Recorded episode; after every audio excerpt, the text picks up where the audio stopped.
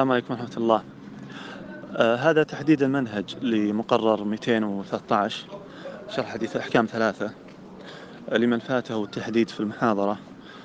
آه بالنسبة للحديث الخمسة الأولى محذوفة. الحديثين الأخيرين أيضا محذوفات لما شرحت. البقية بالنسبة لمعاني الكلمات كلها مطلوبة معاني الكلمات. من يعني من الحديث السادس إلى آخر المقرر مطلوب. وأيضا الفوائد الأحاديث كلها مطلوبة. بالنسبة لمعاني الكلمات المطلوب المعنى الشرعي الاصطلاحي. المعنى اللغوي مهم لن أسألكم عنه.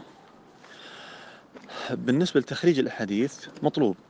في جميع الأحاديث من الحديث السادس إلى آخر المقرر. والمطلوب من التخريج أن تذكروا مخرج واحد يكفي أن يذكر مخرج واحد فقط. العلل أيضا مطلوبة. فقد أقول لكم بماذا أعل هذا الحديث.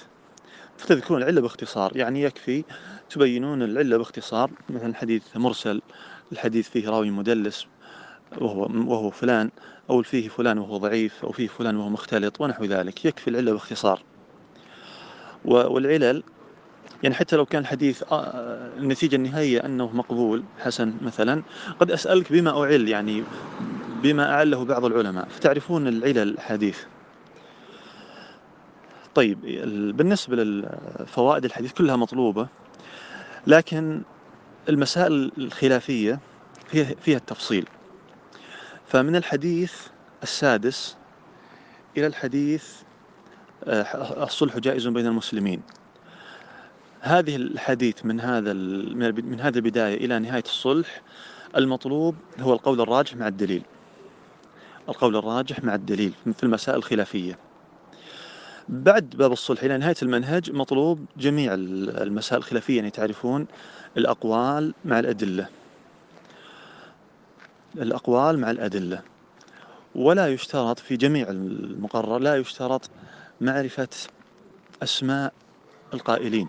يعني ما يشترط أن تعرفون هذا مذهب فلان مذهب الإمام أحمد أو مذهب الإمام مالك هذا غير غير مطلوب. المطلوب أن تعرفوا الأقوال مع القائلين.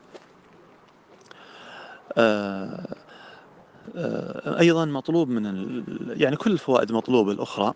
من ضمنها أني قد أقول لكم مثلا ما الجمع بين الحديث الفلاني والحديث الفلاني بينهما تعارض مثلا. أو أقول لكم ما الدليل على المسائل التالية؟ تذكرون الأدلة. آه، هذا باستثناء الذي قلنا قبل قليل المسائل الخلافية. إذا هذا هو المطلوب و إي نعم. الله يحفظكم. السلام عليكم ورحمة الله.